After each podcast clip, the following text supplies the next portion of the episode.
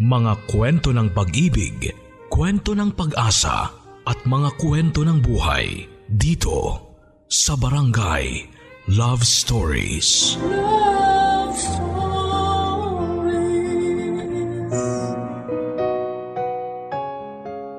Mahirap maging karibal ang mas gwapo o mas maganda.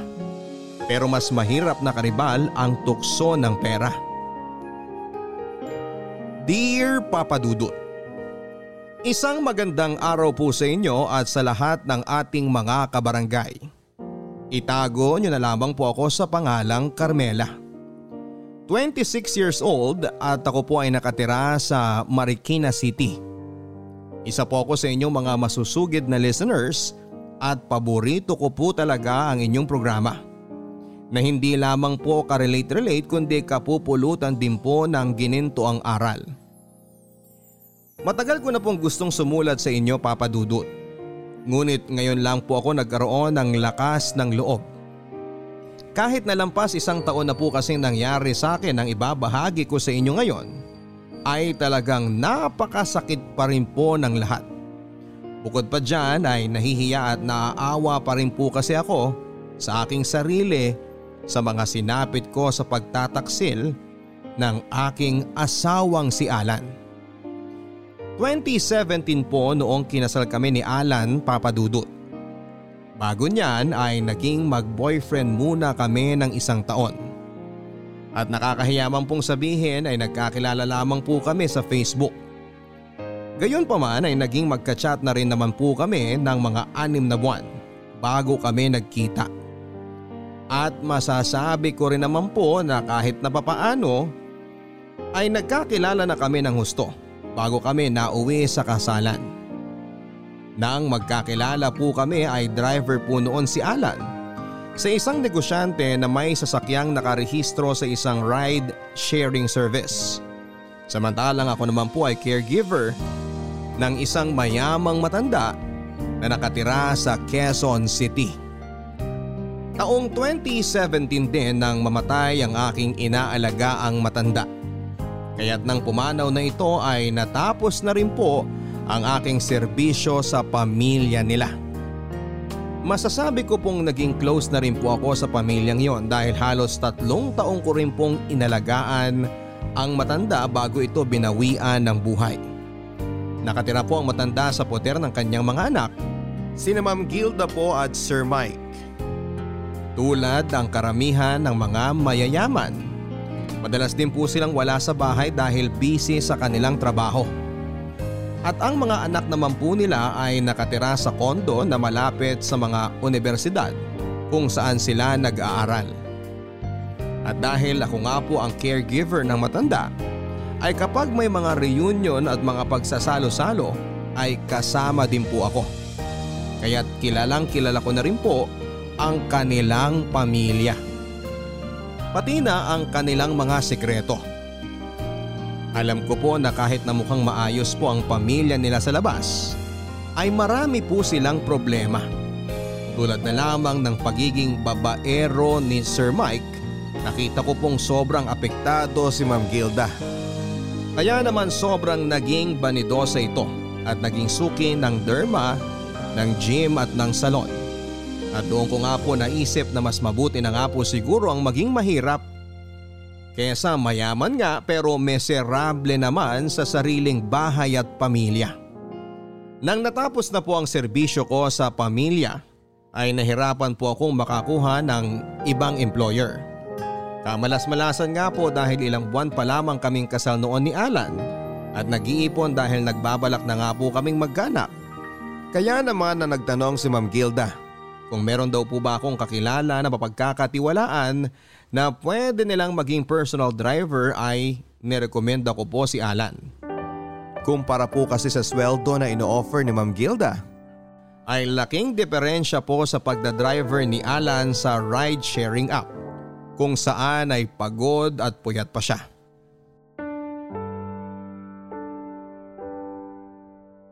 Ano mahal, kumusta ang pag-uusap niyo ni na Ma'am Gilda at Sir Mike? Ayun, maganda. Si Sir Mike lang ang nakausap ko kanina. Wala yung asawa dahil nasa bakasyon daw. Pero yun na nga, Ang una kong trabaho eh sunduin sa airport sa biyernes. Eh kumusta naman? Kumpirmado ba yung sahod? Oo. At saka may health and medical insurance pa. Professional na professional. Tapos may sarili pa akong kwarto ron. Pwede rin ako matulog dun kung sakali may mga emergency at gabi ng hatid o sundo. Oo, swerte nga ako sa kanila eh. Kuminsan nga, pumepetics na lang ako at nag enjoy dun sa bahay kasi kadalasan naman tulog yung matanda. Napakalaki nga ng bahay at ang ganda. Sosyal na sosyal. Parang mas mayaman pa ata sila doon sa operator namin dati. Eh kaya nga rin talagang ingat ang mga yon at hindi kumukuha ng basta-basta ng mga tauhan dahil nga yayamanin. Isa pa, eh laging wala dun sa bahay.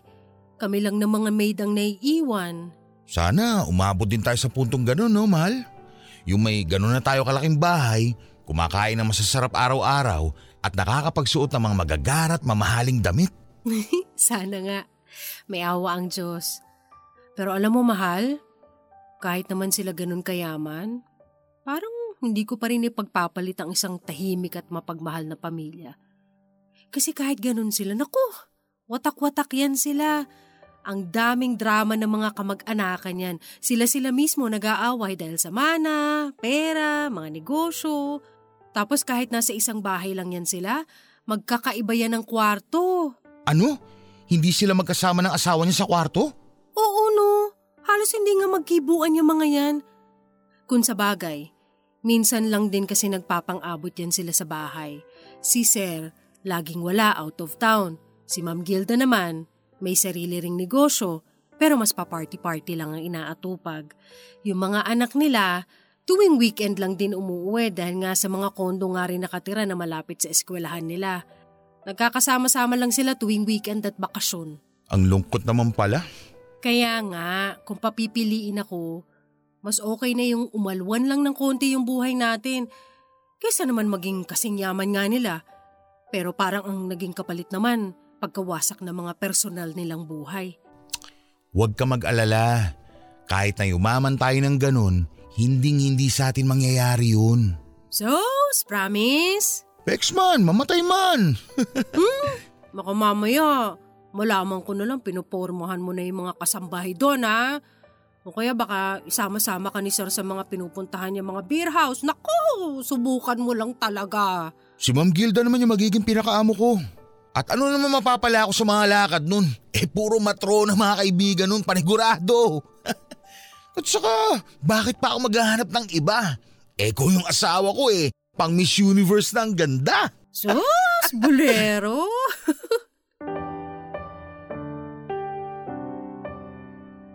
Naging maayos naman po ang mga unang linggo ni Alan kina Ma'am Gilda Papadudot. Dahil din po mataas ang kanyang sweldo ay hindi na po ako nagmamadali na maghanap ng mapapasukang trabaho. Nagsimula na lang po muna kami ng maliit na online reselling shop. At yung kinikita doon ay nilalagay ko lang po sa ipon naming mag-asawa. Nakatulong din po ang pagpapahinga kong yon dahil nag-iisip na nga po kami na magkaanak ni Alan. At matapos din po ng ilang buwan ay pinagpala naman po kaming mag-asawa at nabuntis din ako. Pero sa mga sumunod po na buwan ay unti-unti na po akong nakapansin ng pagbabago kay Alan Papadudut. Napapansin ko na mas nagiging maporma na ito at nadadalas din po ang hindi nito pag-uwi sa bahay dahil napapadalas daw po ang mga lakad ni Ma'am Gilda. Dahil daw sa traffic ay mas makakabuti pa na doon na lang daw po siya matulog sa bahay nila. Kesa naman umuwi pa sa amin para lang matulog at umalis muli matapos lang ng ilang oras dahil kailangang maghatid ng maaga. Hindi lang po ako umiimik noon pero iba po ang pakiramdam ko. Kutob ko po ay nagdadahilan lang si Alan at may milagro ng ginagawa.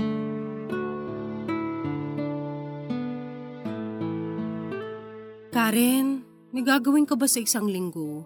May pasok ako sa trabaho. Bakit ate? Anong meron? Kasi baka pwedeng dito ka na muna matulog next week. Next week? Buong linggo? Oo sana. Halusing layo din naman itong bahay namin dun sa pinapasukan mo, di ba? Um, oo. Halos pareho lang naman ang layo. Bakit? Anong meron? Ah, kasi si Kuya Alan mo, buong linggo daw siya mawawala next week. May seminar daw kasi si Ma'am Gilda at kailangan niyang ihatid at sundo.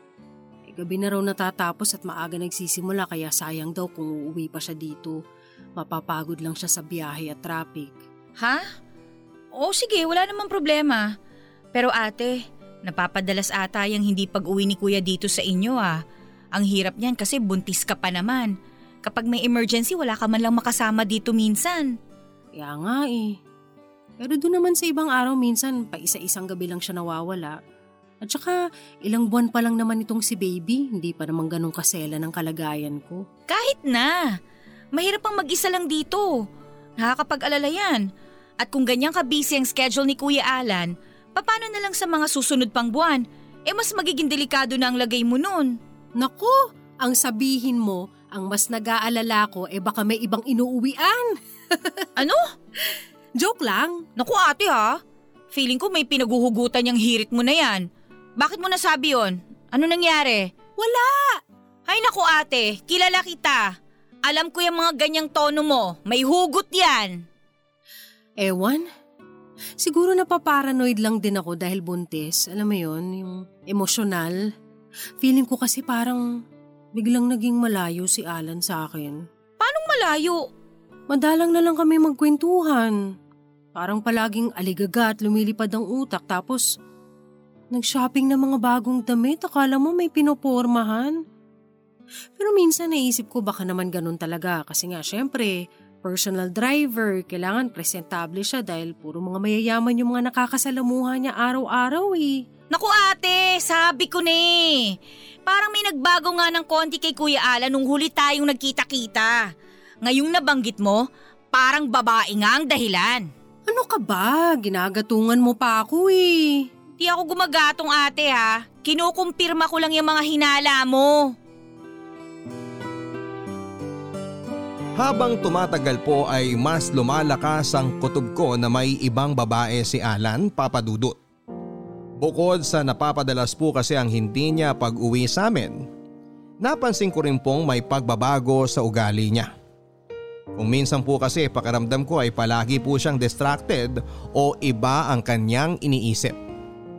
Kung minsan naman po ay sobrang sweet niya sa akin na parang bumabawi na ewan. Pero kahit na gano'n naman po kahit na papaano ay hindi naman po siya nakakalimot sa mga obligasyon sa amin at never po naming naging problema ang pera. Hanggang isang araw ay may napansin akong kakaiba sa damit ni Alan. May kakaiba po itong amoy, pabango ng babae. Nung una ko po itong napansin ay binabaliwala ko lamang ito. Pero nang napapadalas na po ang napapansin kong amoy sa kanyang mga damit ay kinompronta ko na po si Alan papadudot. Pero kagaya ng inaasahan ay tinanggi niyang may babae siya. At ang idinahilan niya, ang amoy daw na yon ay air freshener daw sa kotseng minamaneho niya. Matapos pong idinay ni Ala na nang bababae siya ay mas lalo po akong nagduda sa kanya papadudot. Kitang kita ko po kasi sa reaksyon niya na nagulat po siya sa aking sinabi at halatang nag-iisip lang ng maidadahilan. Kaya po mula nang kinompronta ko po si Alan ay naging mapagmasid na po ako sa mga kinikilos niya. Pati po sa social media accounts niya ay iniimbestigahan ko na rin. Chinek ko ang lahat ng mga babaeng hindi ko kilalang nasa friend list niya. At tinitignan ko kung posible kayang yon ang kinakalaguyo niya. Pero wala po akong nakitang kakaiba. Sinubukan ko rin pong makialam sa cellphone ni Alan Papadudut at alamin ang password niya. Pero hindi ko po makuha-kuha. Hanggang sa isang araw ay may napansin po akong kakaiba kay Alan. Ang dami niya pong mga bagong damit at pabango. At lahat po yun ay branded at mga mukhang original. Pero ang pinagtataka ko po ay parang kahit na marami siyang mamahaling damit at gamit ay hindi pa rin naman kami kinakapos sa pera. Nagsimula na po akong magtaka kung saan siya kumukuha ng ekstrang pera niya.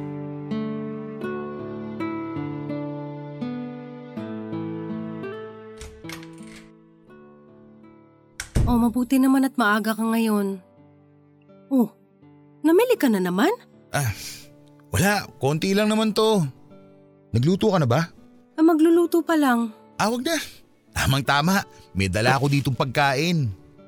Oh, mamahaling restaurant to ah. Sinamahan ko kasi si ma'am kanina eh. Nag-meeting siya dyan. Inorderan na rin ako ng pagkain para daw sa atin. Naku, ang bait talaga ni Ma'am Gilda. Oo, mabait talaga. Ano na naman sinaping mo? Ah, mga damit lang to at saka rubber shoes. Naka-sale kasi. Ah, ay sige nga akin na para malagay na sa labahan. Andyan sa bag.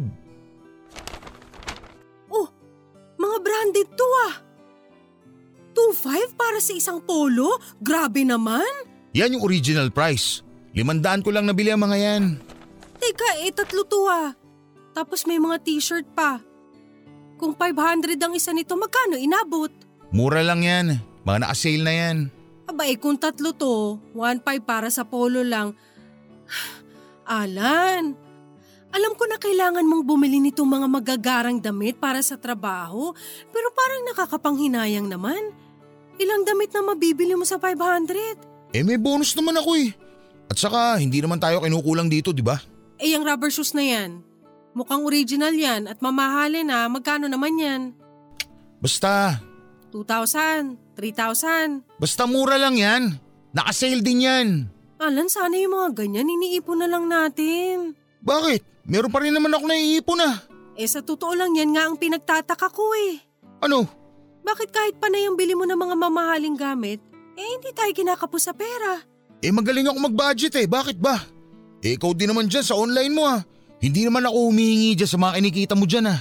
Bumibili ka rin naman ng mga gusto mo. Pero hindi mga ganyan kamahal na hindi na practical bilhin. Hindi naman tayo mayaman eh. Bakit?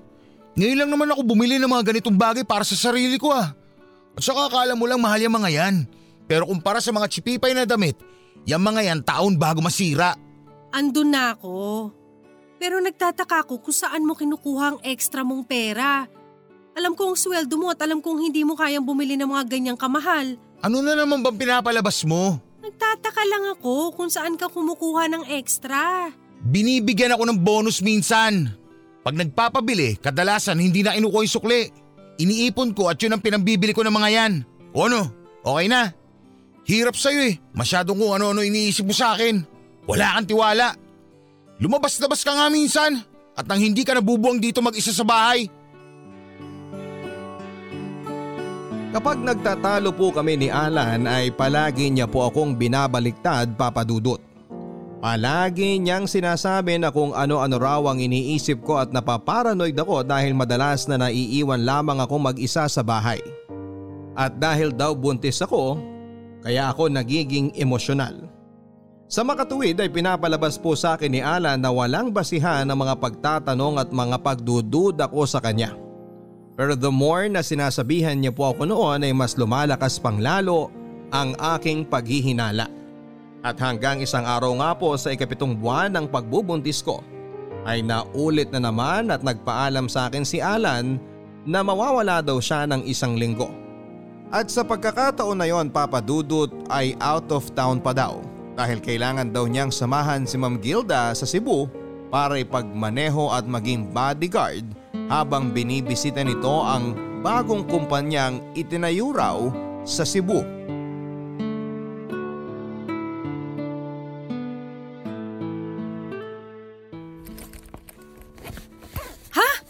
Isang linggo? Oo, eh may ribbon cutting at kung ano-ano pang gagawin daw dun eh. Eh bakit wala ba silang driver doon sa Cebu? Wala na raw yung driver dun eh. Nagretiro na. Ang andun lang daw sa bahay nila, yung caretaker. Bakit hindi na lang doon kumuha na magmamaneho? Kabisado mo ba yung Cebu? Eh may wish naman eh. Kaya nga ako isasama dahil sa akin nagtitiwala. Siyempre mga mayayaman yan. Paano kung kidnapin yan? Paano kung hold upin yan doon? Palibhasa kasi wala kang kalam-alam sa mga buhay ng mga mayayaman. Eh bakit ka galit? Nagtatanong lang naman ako ah. Eh para kasi may pinapalabas ka na naman eh. Hoy Alan, huwag ka nga defensive. Siguro may tinatago ka talaga no? Umamin ka nga. Saan ka ba talaga pupunta? Sa Cebu nga, tumahimik ka na nga lang. Buntis ka di ba? Pinapahamak mo magiging anak natin dahil dyan sa mga walang kakwenta-kwenta mong pagdududa. Ako? Ako pa ang magpapahamak sa anak natin? Eh ikaw nga tong lalayas ng isang linggo at iiwan ako dito mag-isa na pwede ako manganak anytime? Bakit? Eh di ba pumayag naman si Karen na makasama mo dito? At hindi naman tayo makakaabala sa kanya. Babayaran naman natin siya. Yan nga problema sa iyo eh. Nagbago na yung ugali mo. Para sa'yo lahat ngayon nabibili na ng pera. Feeling mo mayaman ka. Ano? Hoy Carmela, tandaan mo. Kung hindi sa pagtatrabaho ko, hindi tayo mabubuhay dito. At bakit mo sa akin isinusumbat yan ngayon? Eh di ba kasunduan natin, ikaw muna magtatrabaho at ako magpapahinga para magkaanak na tayo? Hindi lang ako may gusto nito. Plano natin to. Problema sa'yo, parang nakalimutan mo na mga plano natin eh. Parang nakalimutan mo nang may pamilya ka at magiging ama ka na. Ang OA! Napaka-OA mo! Sa halip na singhalan mo ko at maging defensive ka dyan, eh kausapin mo na lang ako ng maayos. At sagutin mo ng maayos ang mga tanong ko. Bakit? Ano bang tanong mo? Saan ako pupunta, di ba? Sa Cebu. Anong gagawin ko ron? Magmamaneho ko ron. Magtatrabaho ko para may maipangkain tayo dito. Kanina ko pa yan nasagot. Ano pa pinuputok ng butsi mo dyan? Di ako naniniwala. May babae ka. Tumigil ka nga! O ito, tawagan mo si Ma'am Gilda. Dali, kumpirmahin mo. O ano, ayaw mo? E di sige, ako ang tatawag at ipapakausap ko sa'yo para matigil ka na. Wag na. O ano? Ngayon ayaw-ayaw ka. Magagalit ka tapos hindi mo naman kayang panindigan. Ikaw Carmela ha, kontrolin mo yung emosyon mo. Tandaan mo, kapag ikaw nakunan dahil dyan sa mga imahinasyon mo, kasalanan mo lahat yan. Labas ako dyan. At hindi kita mapapatawad kapag may nangyaring masama sa anak natin dahil dyan sa kaoeyan mo na yan. Tinuloy po ni Alan ang kanyang biyahe papunta ng Cebu, Papadudot. Pero hindi ko po talaga maalis sa sarili ko ang pagdududa kung talagang aalis siya para sa trabaho. O nagdadahilan lang siya para makipagkita at makasama ang kalaguyo niya. Pero dahil nga po sa ikabitong buwan ko na yon ng pagbubuntis ay iniwasan ko na lamang po ang ma-stress. Medyo natakot din po ako sa babala ni Alan na baka makunan ako dahil sa kakaisip ng kung ano-ano. Kaya kahit na napakahirap po sa akin ay pinigilan ko pong maparanoid at magalit. Pero sa ikaapat na araw sa out of town ni Alan ay hindi ko na po napigilan ang sarili ko papadudot. At dahil dati ko na rin namang naging amo ay meron pa rin po akong personal na number ni Ma'am Gilda. At nangahas na nga po ako at tinext ko siya upang kumpirmahin kung may biyahe nga ba siya sa Cebu at kung kasama niya si Alan. Sumagot naman po si Ma'am Gilda sa text ko at kinumpirma na nandun nga sila sa Cebu at kasama niya raw po doon si Alan. Sa totoo lang po ay hindi ako makapaniwala noong una. At inihanda ko na ang sarili ko na makabasa ng bagay na ikakagalit ko kay Alan. Pero dahil nga po kinumpirma naman ni Ma'am Gilda na kasama niya si Alan ay bahagya na pong napayapa ang pakiramdam ko. At sa totoo nga lang po ay medyo nakonsensya din po ako. Baka nga naman masyado akong nagiging OA kagaya nga ng sinasabi ni Alan at kung ano-ano ang naiisip ko dahil buntis ako at emosyonal. Pero sa pag-uwi po ni Alan ay hindi ko po akalain na mauuwi sa malaking away ang pag-text ko kay Ma'am Gilda. Sumbat niya po sa akin ay hiyang hiya daw po siya kay Ma'am Gilda dahil tinext ko pa daw po ito at inistorbo para lamang sa kababawan at pagsiselos ko. Sobrang nag-guilty po ako noon papadudot at napahiya din kay Ma'am Gilda. Gayon pa man dahil sa pagwawala pong yon ni Alan ay mas lalo ko po tuloy naramdaman papadudot na may maling nangyayari. Hindi ko lang po matukoy kung ano yon.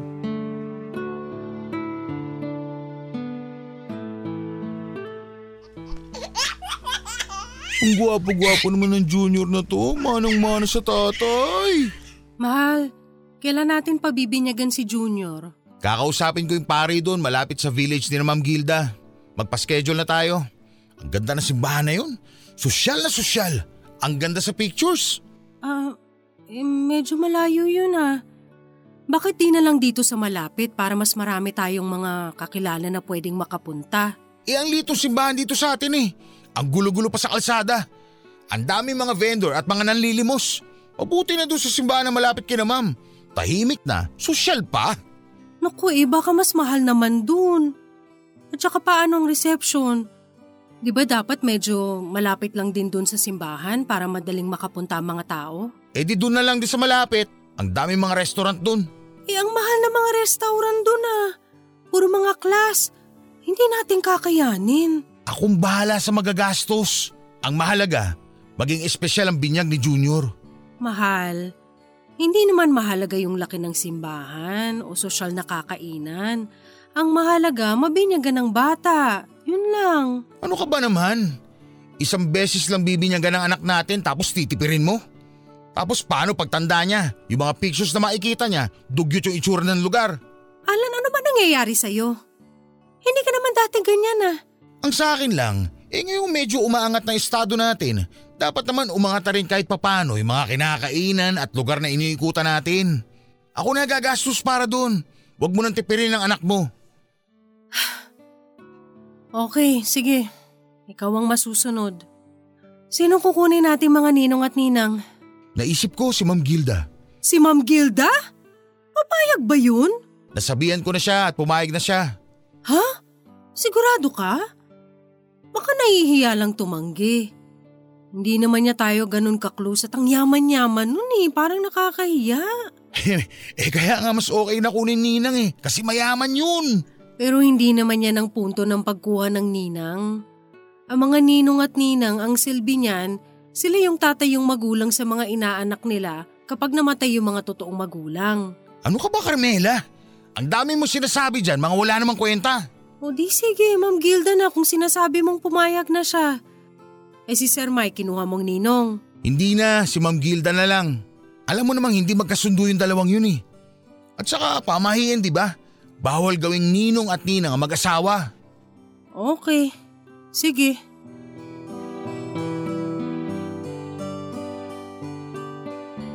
Nang nag-uusap po kami ni Alan tungkol sa binyag ng aming anak ay doon na po biglang may pumitik sa aking realisasyon at paghihinala na ni minsan ay hindi ko akalaing sasagi sa utak ko.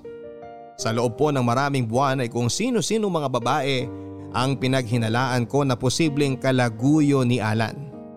Mga ex-girlfriend niya, mga babaeng nag-add sa kanya sa social media, mga babae na namit niya habang nagtatrabaho siya.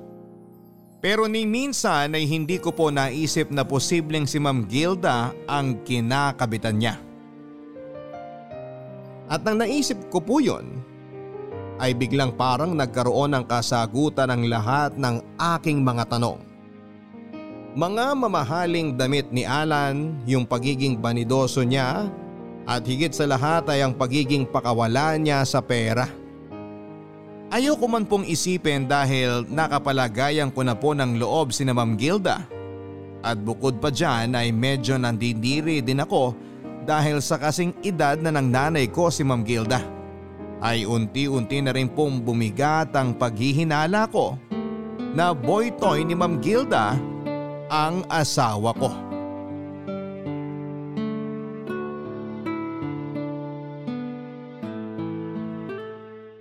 Bulaga! Umbulaga! Ang cute ng tawa nitong anak mo, ate, oh! ate! Hoy, ate! Ha? Ano? Oh, ano na naman yung iniisip mo? Kanina ka pa tulala dyan ah. Wala. Ay, nako. Si Kuya Ala na naman yan ano. Saan na naman daw ba siya nagpunta ngayon? Sa Baguio daw.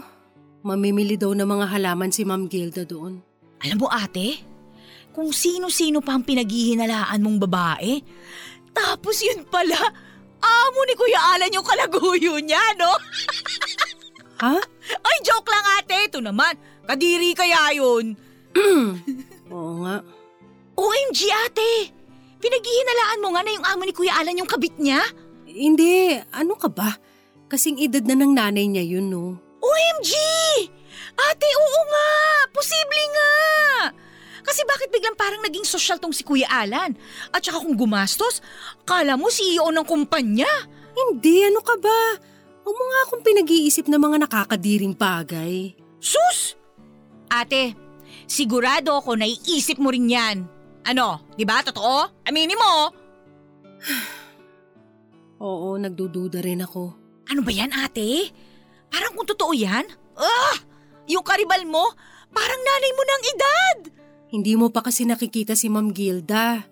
Kahit na lampas 50 na yon, mas sexy pa sa akin. At mukhang tetrentahin lang dahil bukod sa adik na sa Zumba, ang daming mga pinaritoke sa katawan. We, di nga. Ay, teka. Oh, ito, tignan mo. Etong picture niya. Hala ate, oo nga. Medyo halata mo ng konti na may edad na. Pero ang katawan, infair, parang hindi pa nanganak.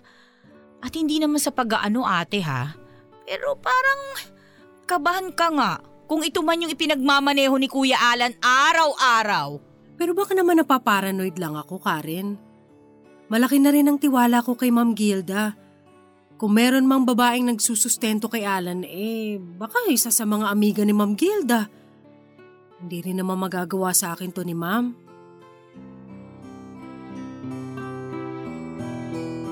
Nang nailabas ko na po ang pangamba ko sa kapatid kong si Karen at nang narinig ko rin po ang opinion niya ay doon na po talaga ako nagsimulang magduda rin kay Ma'am Gilda Papadudut. Para po kasi sa edad ni Ma'am Gilda ay talagang napaka-sexy at maganda siya. Hindi ko yan may kakaila, may pagkachinita, maputi, tapos ay may tulong pa ng siyensya at mga mamahaling mga damit at gamit. At hindi rin po ako nagtataka kung matipuhan ni Ma'am Gilda si Alan, papadudot. Bukod sa bata pa po kasi ay may itsura naman po kasi talaga ang asawa ko. Matangkad, moreno, maganda ang katawan. Lalo po nung naging mas banidoso siya at naka-afford ng mga mamahaling mga damit. Mas lumabas din po ang pagiging gwapo niya. At kapag idikit mo siya sa mga mayayaman ay hindi rin malayo na maisip mo na may kaya siya at itsura sa asta niya. Pero pinigilan ko pa rin po na pag-isipan sila ng masama dahil bukod sa tumatayo ang balahibo ko sa ideya na may sugar mommy ang asawa ko ay napakalaki na rin po ng tiwala ko at mataas na din ang pagtingin ko kay Ma'am Gilda. Naghanda na po kami sa magiging binyag ng anak namin ni Alan Papadudut. Siya na rin po ang naglakad ng lahat. Schedule sa simbahan na gusto niya, reception sa mamahaling restaurant at mga imbitado. Kompleto rin po pati ang videography, ang photo booth at kung ano-ano pa. Tansya ko po ay gumastos ng napakalaki si Alan para sa binyag ng anak namin. Pero hindi ko na rin po binanggit ang pag-aalala o ang pagdududa ko kung saan siya kukuha ng ipambabayad sa magarbong binyaga na yon. Nang papalapit na po ang binyag ay humiling po ako ng isang sign sa aking pagdududa kina Alan at Ma'am Gilda Papadudut. Alam ko po kasi na ang mga mayayaman ay malimit ng hindi nag attend ng mga binyag at nagpapadala na lamang ng proxy. Lalo pa kung hindi rin naman sosyal ang nag-iimbita o kung wala silang mapapala sa pagpunta. Sa tinagal-tagal ko po kasi na nagki-caregiver sa pamilya ni Ma'am Gilda ay medyo nakabisa ko na po ang utak ng mga mayayaman. At alam ko po na kadalasan ay hindi sila mag effort na pumunta sa isang salo-salo o event kung wala naman silang makukuha dito. Tulad ng dagdag na koneksyon na magagamit sa negosyo o ang mapagyayabangan nila ng estado nila sa buhay. In short, sinabi ko po sa aking sarili na kapag personal na dumalo si Ma'am Gilda sa binyag ng anak namin ni Alan ay malamang na may relasyon nga silang dalawa. At nang dumating nga po ang araw ng binyag ng anak namin ni Alan, ay personal na dumating si Ma'am Gilda.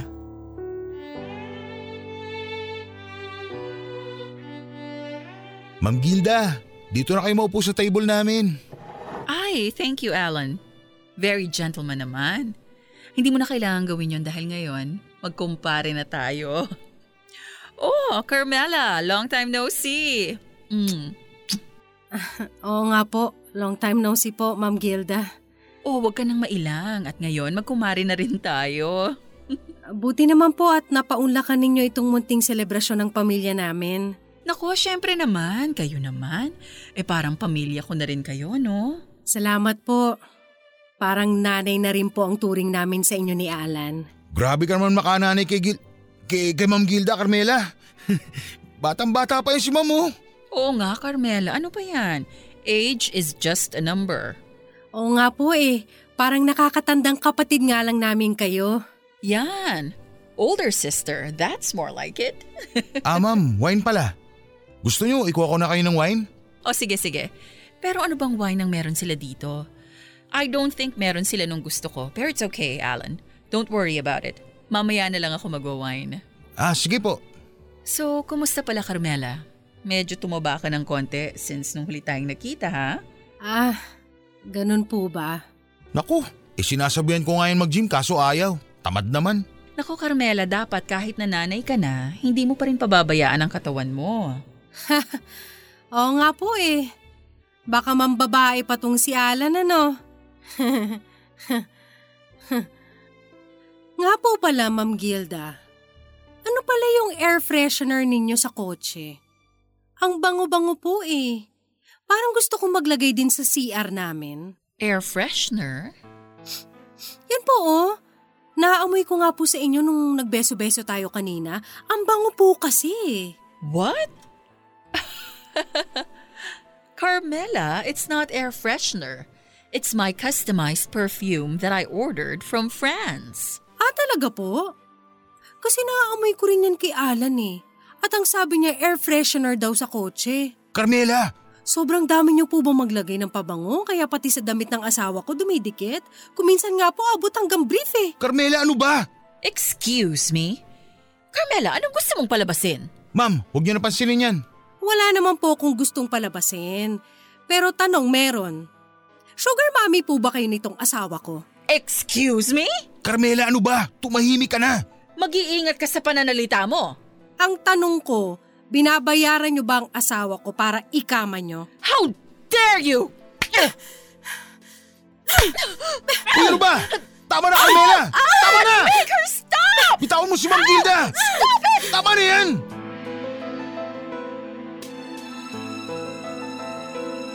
Naging malaking iskandalo po ang naging sampala namin ni Ma'am Gilda sa mismong binyag ng anak namin ni Alan Papadudut. Hindi ko na rin po kasi napigilan ang sarili ko. Lalo na noong naamoy ko ang pabango ni Ma'am Gilda na matagal ko na rin pong naaamoy sa mga damit ng asawa ko. Nang nasinghot ko po ang pamilyar na amoy na yon ay bigla pong parang sinampal din ako ng realisasyon na siya nga si Ma'am Gilda nga ang kabit ng asawa ko. Matapos nang nangyari sa binyag ay hindi na rin po ako tumuloy sa bahay namin ni Alan Papadudut. Kasama ang aking anak ay dumiretso na ako sa bahay ng kapatid kong si Karen. Sa punto pong yon ay handang-handa na po akong makipaghiwalay kay Alan.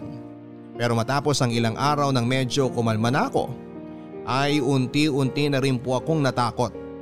Natakot na lumaki ang anak namin sa isang broken family. At higit sa lahat ay natakot din po ako. Natakot ako na paano kung nagpadala lang po ako sa aking emosyon at wala naman talaga silang relasyon ni Ma'am Gilda.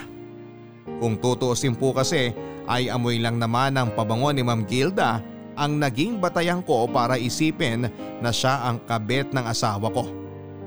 Kung tutuusin ay wala pa rin po akong konkretong ebidensya sa pambababae ni Alan. Pero matapos po ang ilang araw ay nakuha ko na po ang konkretong ebidensya na hinahanap ko. Nakaramdam po ako ng kakaiba sa maselang bahagi ng aking katawan. At nang nagpa-check up po ako, nalaman kong may STD po pala ako.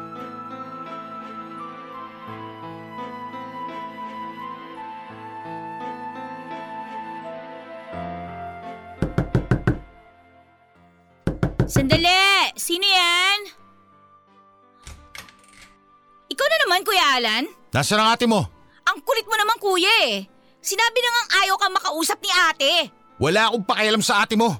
Andito o para kunin ang anak ko. Tabi nga dyan! Ay, ano ba? Hoy kuya, trespassing ka na ha? Nasaan ang ate mo? Anong ginagawa mo dito? Kukunin kong anak ko! Bitiwan mo ang anak ko! Kuya, bitiwan mo nga yung bata! Akni ang anak ko! Kidnapping ang ginagawa mo! Wala akong pake! Ate, sandali lang ha. Tatawagin ko na si chairman. Hoy! Akin na! Ibigay mo sa akin ang anak ko! Hindi! Magkakamatayan tayo. At anong balak mo, ha? Paano mo bubuhayin tong anak ko? Eh, dumidede pa to. Ipapadede mo dyan sa sugar mommy mong menopause na? Tumahimik ka! Hanggang ngayon, ipinagpipilitan mo pa rin ang kaibangan mo na nang bababae ako! Kahibangan? Ay, ang STD mo, kahibangan ko rin ba? Ano? Ano, nagulat ka? Na alam ko na may STD ka, no?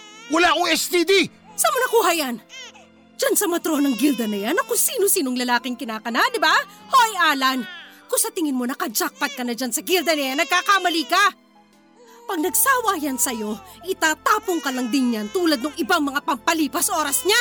Tumahimik ka! Wala nga akong STD! Kung wala kang STD, eh kanino ko nakuha ang sakit ko? Nakakatiri ka! Abamalay mo kung sino nagbigay sa'yo niyan! Kapal na mukha mo! Siyam na buwan ako nagbuntis. Halos kakapanganak ko pa lang, ikaw pa lang ang gumagalaw sa akin. Hayop ka, nakakatiri ka! Wala akong alam sa sinasabi mo! Lumayas ka! Lumayas ka sa harap ko, nakakatiri ka! Hindi ako aalis dito na hindi ko kasama ang anak ko! Hindi hindi ko ibibigay ang anak ko sa'yo. Marumi ka! Nakakadiri ka! Masama kang tao at wala kang kwentang ama! Akin yung anak ko! Ate! Ate, papunta na ang barangay! Ikaw ha, huwag mong hintayin na kaladkarin ka nila palabas! Lumayas ka sa harapan ko! Ayoko na makita yung pagmumukha mo!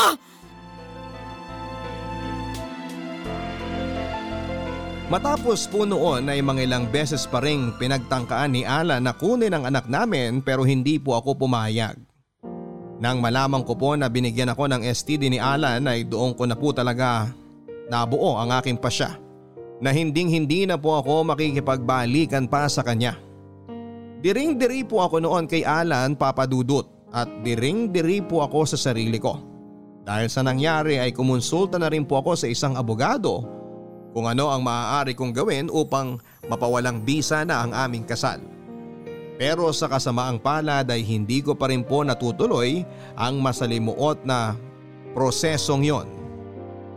Kahit isang taon nang nakakalipas dahil kulang pa rin po ang ipon ko para sa pagpapaanal. Ang huli ko pong balita ay nagtatrabaho pa rin po si Alan kina Ma'am Gilda. At ayon nga po sa mga kwento-kwento at chismis ng mga kakilala ay simula nga daw po ng mag-pandemic ay doon na ata tumira talaga si Alan sa bahay ni na Ma'am Gilda at hindi na umuwi sa dati naming bahay. At hindi ko po maalis sa isipan ko na siguro'y mula nang mag-lockdown ay naging ganap na ngang boy toy ni Ma'am Gilda si Alan. Na anytime ay pwede niyang babain sa driver's quarter kapag gusto niyang maglibang. At dahil din po sa mga nabalitaan ko ay mas lalo ko pong na-realize na tama ang naging desisyon ko papadudot. Tama na nakipaghiwalay ako kaagad kay Alan. Dahil bukod sa niloloko niya ako, binigyan ako ng sakit ay na-realize ko na hindi ko na pala talaga siya kilala. Ni sa hinaga pa hindi ko po akalain na masisilaw ng pera si Alan. At kapalit pala ng konting karangyaan at luho sa buhay ay handa pala niyang ipagpalit ang sarili niyang mag-ina. Kaya kahit na natatakot po ako na maging single mom ay nagpapasalamat na rin po ako na maaga pa lang ay natuklasan ko na kung ano ang klaseng tao pala talaga si Alan. At nailayo ko na rin ang anak ko sa irresponsable niyang ama. Maraming maraming salamat po Papa Dudut kung sakaling mapipili ninyo ang kwento kong basahin. Sana rin po ay may napulot din kayong aral ang ating mga kabarangay sa masaklap ko pong pinagdaanan. Ang inyong forever kapuso at kabarangay, Carmela. Mga kwento ng pag-ibig, kwento ng pag-asa at mga kwento ng buhay dito sa Barangay Love Stories. Love